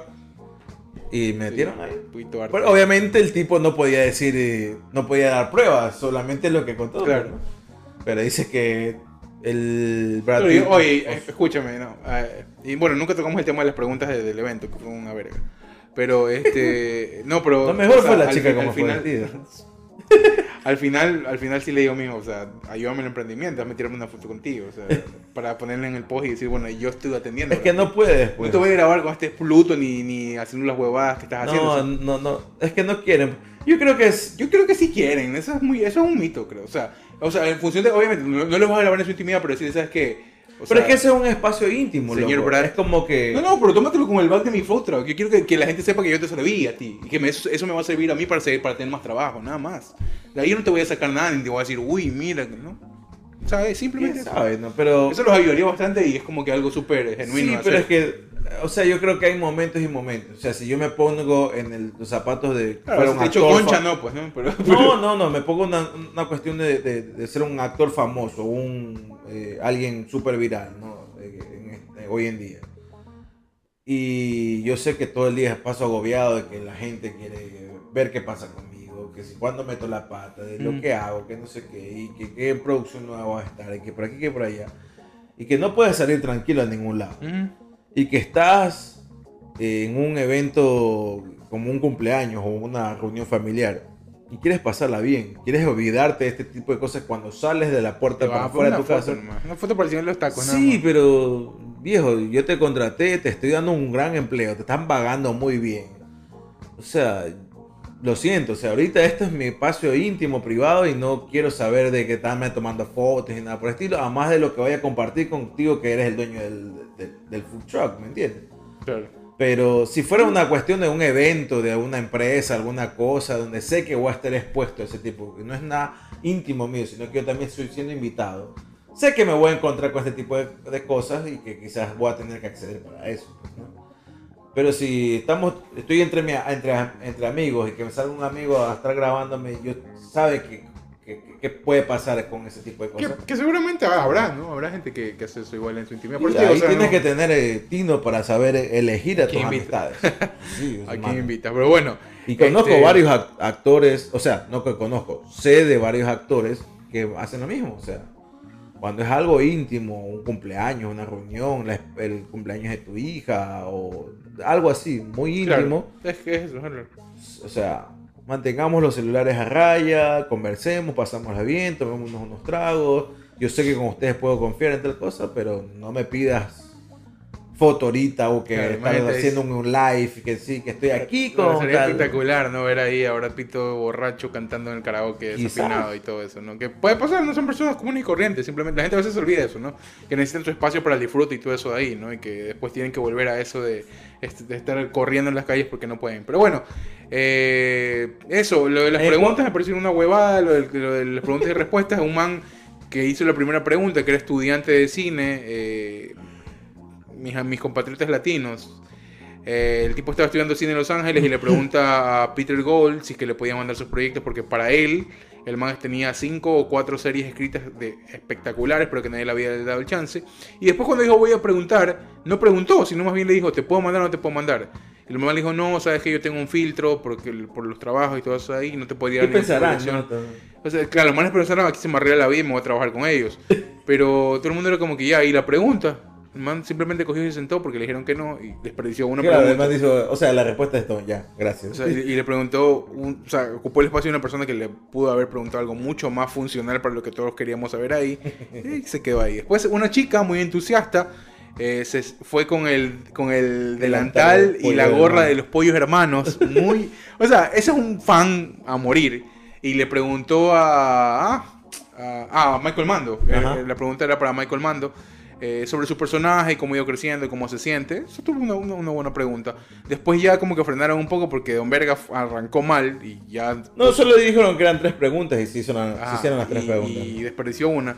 Pero bueno, eso sí me quedó como que chuta, o sea, hubieras aprovechado. Pero bueno, pasa, pasa en, en todos los lados. Pero bueno, fue una gran experiencia, a mí me gustó muchísimo. Como te digo, estaría bueno. Esto a veces hace Tarantino en su cine, por eso te digo que es algo que deberíamos ya hacer en algún momento. Ir allá, porque el man man hace como que cineforos también. Man ve la película y aparece de repente al final de una película, pero conversar de la película que les pareció. Pero bueno, eh, eso, ¿no? Eso nomás.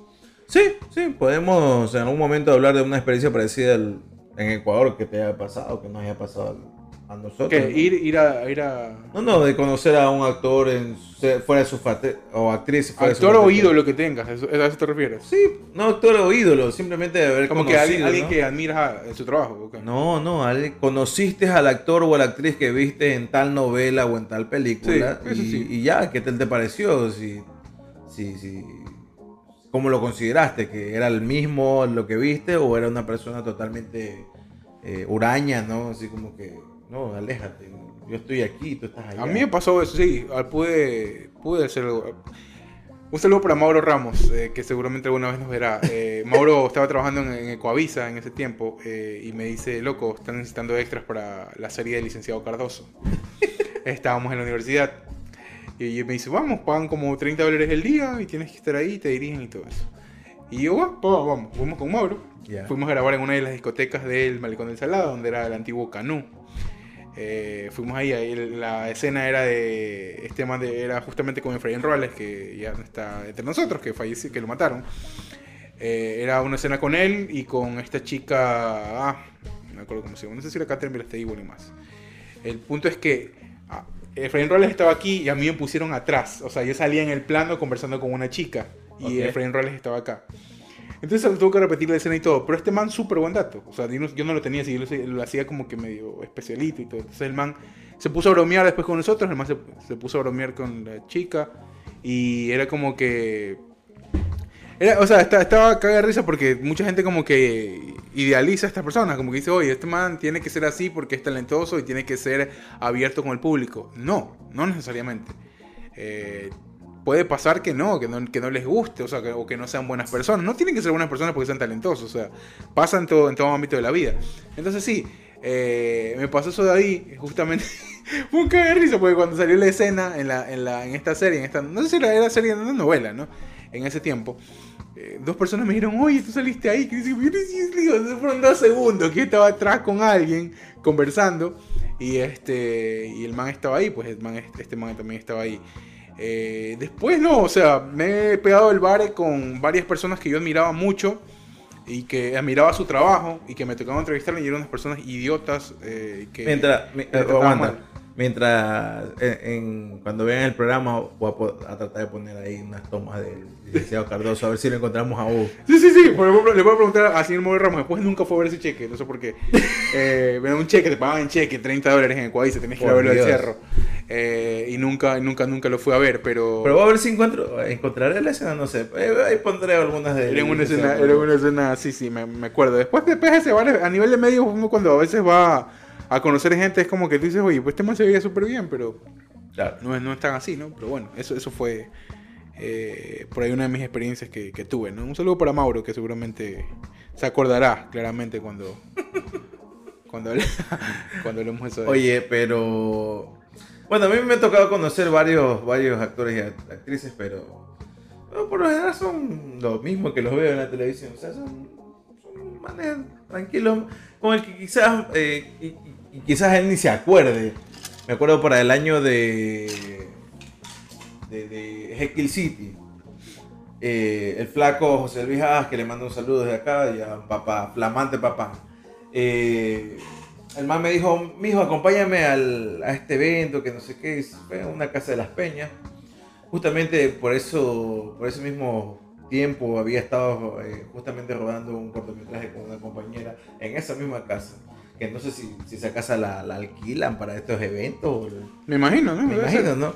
¿Quién vivirá ahí? ¿Quién sabe? Pero la cuestión es que hicieron el año de Jekyll City y encontré a varios actores y gente de la farándula y otros que no tanto. Entre esos Diego Arcos, que creo que no fue, pero Diego, Argo- ah, Diego Arcos conoce a José María León y este, este grupo de, de, de escritores y algunos personajes de la pantalla. Entre esos estaba Andrés Crespo Ah, claro.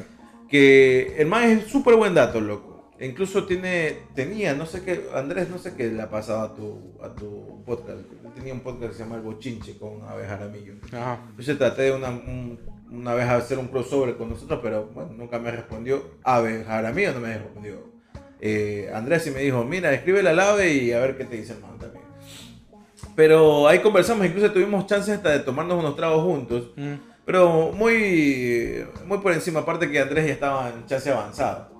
Sí, Pero lo mismo que tú lo veías en la película, Lo mismo. Andrés en la vida real. Y, y sí, pues el man también en sus entrevistas le dice, pues sí, o sea, yo soy lo mismo. pues, Si me llaman para actuar de mí, pues ¿qué puedo hacer? Claro, ¿Qué, sí, le voy a decir? ¿Qué le voy a decir? Que no. Le voy a decir que sí, pues es más fácil para mí, ¿no? Sí, sí. Así que sí, es- esas son como que... Tuve también una vez de llevar en mi carcacha ambulante eh, a Sebastián Cordero. Ah, claro, el director de el director de, ajá, el director de, de varias películas de ecuatorianas y también extranjeras, más ecuatorianas. Claro. Pero sí, tuve también la chance, conversé con él, una persona súper agradable, muy tranquila, muy eh, humilde y muy aterrizado en las ideas que él, él tiene. Ujú. No le gusta mucho lo del cine comercial, le gusta más como que el cine de autor. Eh, no con eso quiere decir que no le gusta el cine de ciencia ficción, le gusta. Incluso Claro. es una película de ciencia ficción, eh, no me acuerdo cómo se llama eh, la película. No me gustó mucho, pero, pero para llegar hasta esas ligas, Claro. está. Y bueno, ahí conversamos bastante, o sea, con el mismo hecho que se haya trepado en mi carcancha ambulante, en el, en el Iron Car, ¿no? Que, que no tenía ni aire acondicionado, le entraba agua por cualquier parte del carro. ¿Cuál era ese? ¿Cuál? Era la furgonetita pequeña. Ah, claro, pues, bueno, pues. el, carro, el carro más inseguro del mundo.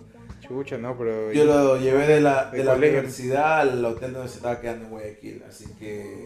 eh, bueno, sí, eso es de lo que me acuerdo. Y hay, bueno, otros eh, presentadores de televisión que, pues, nada, pues, o sea, ¿qué pueden hacer de diferente?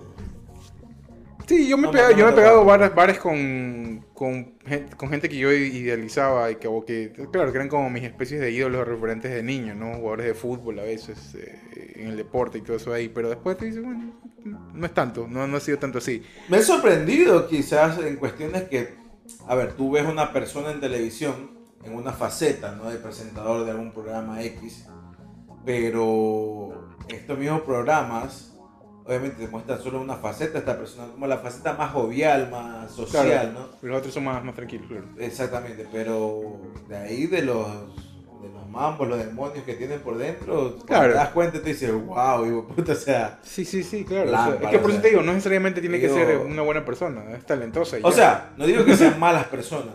Digo, hablo de que para la mayoría de los casos, las mismas personas que ven en la televisión por lo general está tras cámaras también. Claro. Pero esa misma persona que tú ves en televisión también tiene otros tipos de adicciones quizás. O, Claro, cosas, o cosas que le pasan. ¿no? locuras.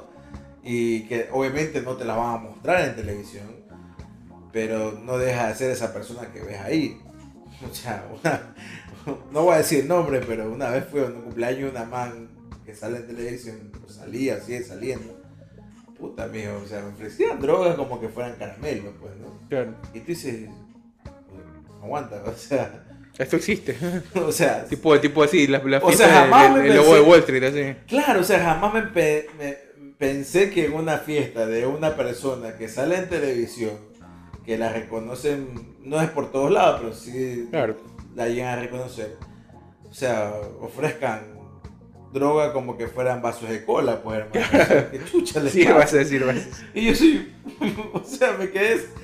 Yo había visto esos tipos de huevadas, Pero pero en la calle, pues hermano. Oye, en películas, pues, o sea. Sí, pero en películas de gente que es súper millonaria, estrambótica, ¿me entiendes? Tipo Lobo Wall Street. pues. Capaz era temática, ¿no? Pero, pero, pero un cumpleaños X, o sea, como una, ¿qué? 20 personas en una casa. Wow. Y que yo llegué ahí porque alguien más me arrastró ahí, o sea, no fui ni invitado, o sea, yo, o sea, loco, cualquier persona como yo podía haber llegado ahí y quién sabe, que trabajaba en un medio y decir, hey, Pepito Abeja, Claro, tirar ahí consume esta, y en su más fruta da adelante. Claro, tirar, tirar, tirar ahí, hacer mierda a toda la gente. jeringuillas así, cucharas, o sea, y escuchar. se dan jeringuillas y cucharas y encendedores así, se las pasan así. Wow, O, wow. o te pasan líneas de coca, loco. Y yo estoy. y- o sea, imagínate, ¿no? O sea, seguramente habrá gente que, que, los, que los delate un poco, pero de ahí a que, que les creas hay mucha tipo hablar, ¿no? Pero, No, pero eh, a- aparte que también.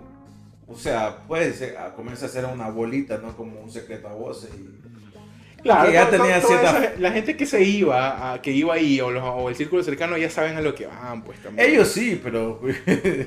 Claro, o sea, nadie, no con- sabía. nadie contemplaba que iban a llevar a alguien. O sea, se imagina. eh, bueno, en ese entonces no habían celulares tan con cámaras tan sofisticadas como ahora, ¿no? Claro. Pero imagínate Don Gil sacando ese celular así. Puede ser, ¿no? Claro, hay, hay gente, hay mucha gente que hace eso, ¿no? Claro. Pero, pero bueno, eso, es- es- eso sí sucede, sucede y muchísimo. Al menos en el tema de televisión, la verdad es que uf, hay, hay, hay historias y historias eh, que contar. Pero bueno, eh, está bien, hemos llegado a la parte final ya, ¿no? Nos quedamos ahí en esta. Sí, vamos Nos toca, al. nos toca el, el momento informativo para que ustedes vean las joyitas, las perlas que les tenemos en esta semana. La verdad es que bueno, vamos para que se informen. Aciertos y cagadas de la semana. Cagadas de la semana. Cagadas de la semana. Cagadas de la semana.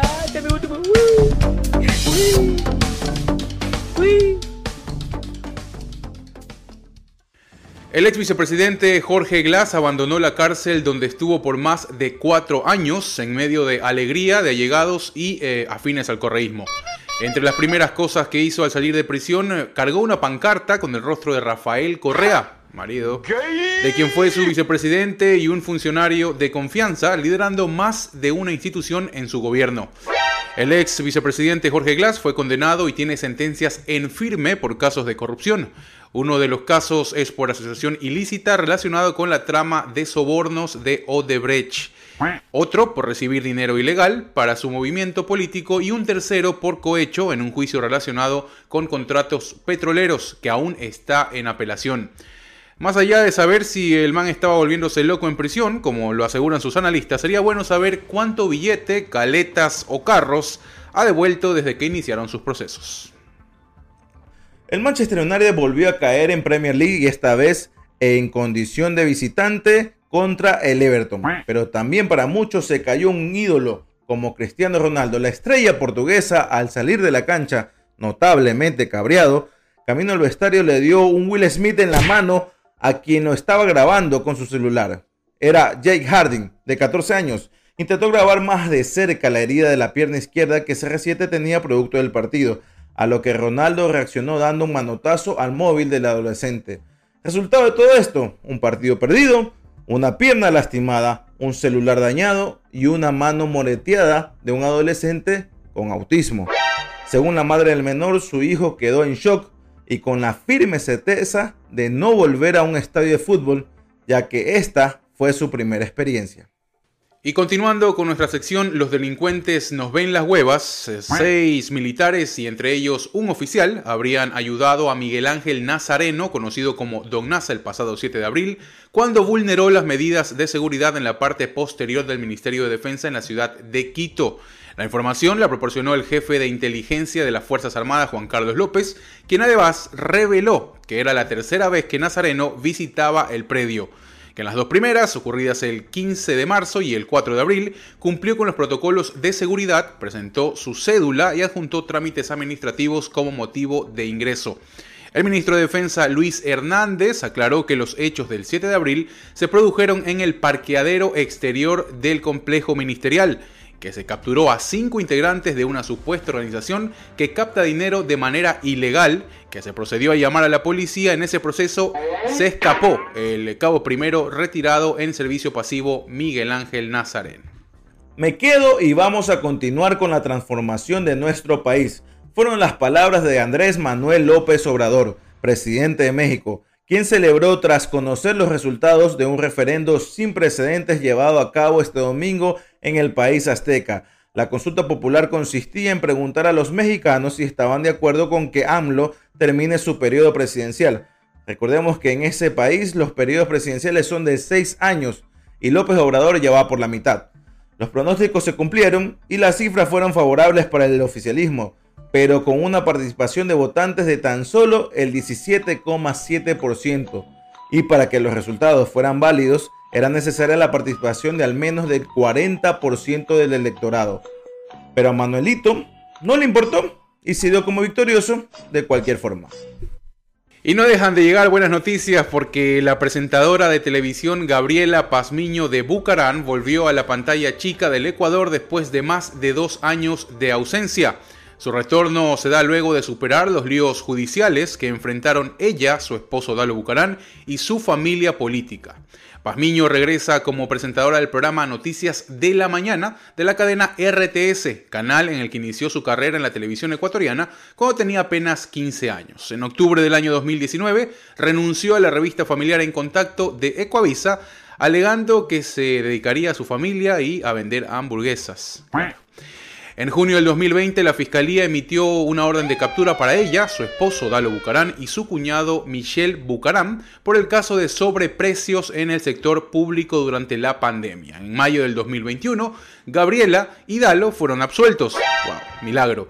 Durante este tiempo ella vivió entre Estados Unidos y Panamá, donde reapareció por un breve periodo en la revista Mujer, un matinal de canal Next en el territorio panameño, en esta tierra, también abrió un negocio de comida rápida y aquí uno sacándose la madre para decir que se suscriban al canal y les den like. Y para terminar nuestro segmento, Él es Jeremías, de 14 años de edad. Él no puede usar sus manitos. A few moments later. Gracias, Jeremías. Eres una hija de tu puta madre.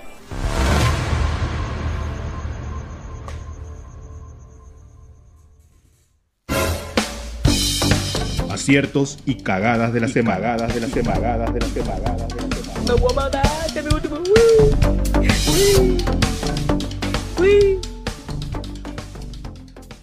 Perfecto, ya vieron, ya se informaron de todos los sucesos más importantes de esta ya no nos pueden decir semana.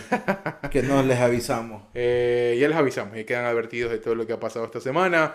Eh, bueno, que tengan un gran inicio de semana, arranque de semana, o donde nos vean, que estén bien, gracias por eh, seguirnos, suscríbanse, denle like a los videos, no les cuesta nada para seguir nosotros creciendo y, y, bueno, apóyennos, pues, ¿no? Cerramos, Byron. Chuta, hermano. Qué, qué programita, qué programita que hemos tenido. Era, era necesario, era justo y necesario hablar de, de esta experiencia que tuvimos. Más que todo, tú que fue, en- fue tu primera experiencia como... Sí, sí, sí, seguramente y no será la última, ahora hay que hacer más, más de esto. Sí, ojalá, ojalá no, no tengamos el tiempo y la oportunidad de hacerlo, porque mucha gente dice, ah, pero ustedes están allá, y de ley se topan con, con La Roca, con Arnold Schwarzenegger. No, señores, ellos no, no, no- no caminan por las calles de. California así porque sí. Puedes encontrártelo, sí, pero quizás en los lugares que ellos transitan, que no es por donde transitamos necesariamente nosotros. Eh, pero sí puede haber eventos Sí, seguro. donde Aquí mucho accidentalmente nos encontremos con alguno de ellos y chévere, ahí les haremos, eh. Sí, aquí bastantes, de hecho, bastantes eventos culturales de ese, de ese tipo. Sí, y ah, más que todas las premiers se hacen de este lado también. ¿no? Claro. Entonces, bueno, pues puede ser que en algún momento sí nos topemos y, y- y tengamos otro tipo de experiencia como el que tuvimos ahora. Pues nada, eh, deseando lo mejor en el resto de la semana, dependiendo de cuándo nos estés escuchando y cuándo nos estés viendo. Recuerda que ahora salimos en YouTube para la gente que está en Spotify. Y recuerda que puedes donar, ayudarnos a seguir ahí con el proyecto. Estamos metiéndole ganas, metiéndole, invirtiendo más que dinero, tiempo que es lo muy, lo muy poco que tenemos. Por ejemplo, ahora actualmente, no voy a decir el día, pero son las 4 y media de la mañana Sí. aquí en Los Ángeles, California. Así que consideren, consideren este, este esfuerzo que hacemos para eh, que nos ayuda a nosotros como quizás una terapia, pero para ustedes también, que quienes están al otro lado, ¿no? Efectivamente, que estén bien, estos ha sido Jodidos pero contentos, vayan a seguirnos en las redes, en todos lados, nos reencontramos en una próxima edición. Chao. Bye. Este fue su programa. Jodidos pero contentos. Respuestas a preguntas que nunca se hicieron, no necesitan y a lo mejor no les interesa. bueno, eso. Con la participación de Byron Mosquera y Hugo Laverde.